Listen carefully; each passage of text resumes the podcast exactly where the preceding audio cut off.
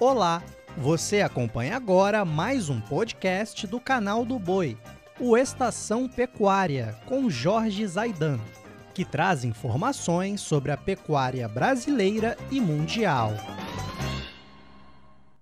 Olá, eu sou Jorge Zaidan e este é o Estação Pecuária. Orientações para você tocar a atividade da melhor maneira possível.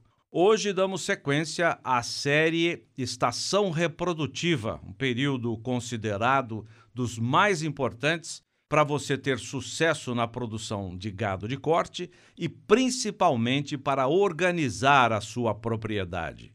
O assunto de hoje é a escolha do touro.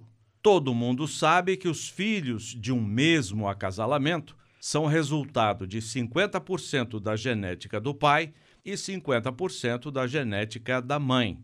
Mas o peso do pai, considerando-se os acasalamentos na estação de monta, é muito maior, conforme publicou em artigo da revista ABCZ em 2013 o pesquisador do Geneplus e atual pesquisador-chefe da Embrapa Gado de Corte de Campo Grande, doutor Antônio do Nascimento Ferreira Rosa, o conhecido Totti.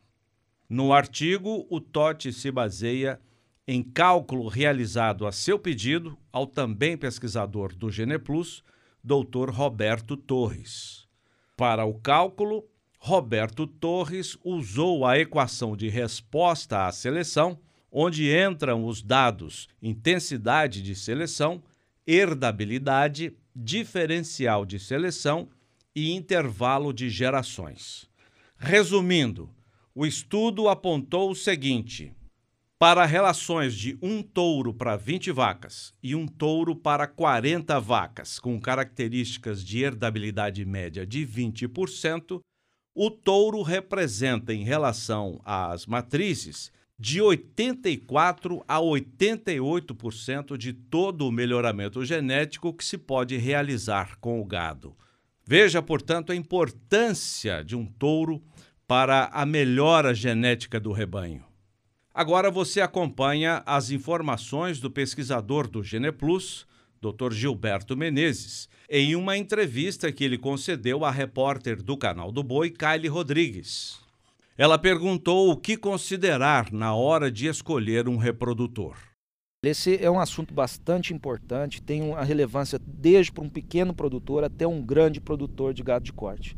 Então, realmente, a gente tem que estar tá dar atenção e pensar muito bem, planejar muito bem para tomar decisões corretas. Eu diria que teria três aspectos para a gente pensar a respeito. A primeira é pensar o reprodutor do ponto de vista de ser um animal apto à reprodução, ou seja, apto a de fato passar sua genética para a próxima geração. Então, isso a gente tem que ver sua viabilidade reprodutiva, mas também um animal funcional que consiga, por exemplo, se for trabalhar em pasto, em condições de, né, de pastagem, cobrir as vacas, acompanhar as vacas, se alimentar. Isso é um primeiro aspecto. A outra questão é sobre a raça desse reprodutor.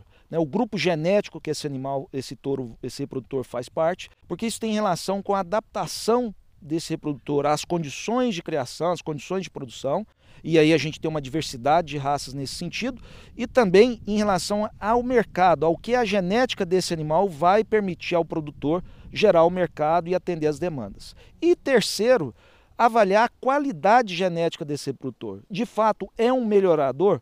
Ele de fato vai trazer melhoria ao rebanho desse produtor? Isso também precisa ser bem avaliado para que a gente tenha lá o resultado desejado no final. Primeiro aspecto, né, básico, a gente está falando de reprodutor, isso seja touro ou seja mesmo uma vaca, a gente tem que pensar que é, tem seu animal que esteja em totais condições reprodutivas. Isso significa, então, ele já ter adquirido é, a sua maturidade sexual. Então, tem idade? Isso em bovinos varia dependendo da raça. A gente consegue hoje ter animais aí com 12, 13 meses já púberes, né, já produzindo, é, sendo aptos à reprodução. No entanto, em questão de touros, Brasil de forma geral, a gente trabalha aí com animais começando com 2 a 3 anos de idade. Depois de você ver que o animal ele é apto à reprodução, né? então a questão de exame andrológico, isso é fundamental. Ter feito todos aqueles feito protocolos. todos os né? protocolos necessários, quer dizer, você sabe que ele está apto a se reproduzir. Depois vê que ele realmente está apto a, a atuar como reprodutor. No Brasil, a gente ainda tem predomínio de mota natural natural. Então tem que ser um animal que tem membros adequados, condições adequadas para conseguir acompanhar a vacada no pasto. Animal rústico, rústico né? fazer, fazer a monta, né? buscar alimento, né? conseguir lidar com isso tudo. Visto isso, então, funcionalidade. Visto isso aí, a raça é importante, o grupo genético, qual que é o background né, do animal. Por quê? Porque isso vai ter impacto na sua adaptação nas condições de criação. Então, dependendo da raça, se eu estou trabalhando no Brasil Central, calor, parasitos, é difícil trabalhar com um animal taurino, europeu, puro. Ele vai ter dificuldade de adaptar, ele não vai conseguir lidar bem naquelas condições e isso vai levar à queda reprodutiva. Então eu tenho que buscar um animal zebuíno ou um animal composto que ajuste a isso. Então essa questão da escolha da raça tem muito a ver com essa história dele realmente conseguir cumprir seu papel. Outro aspecto importante a ser levado em conta é a qualidade genética do animal a ser empregado na estação reprodutiva. Ouça o que disse o Dr. Gilberto Menezes. O que, que agora a gente tem que ver com muito cuidado?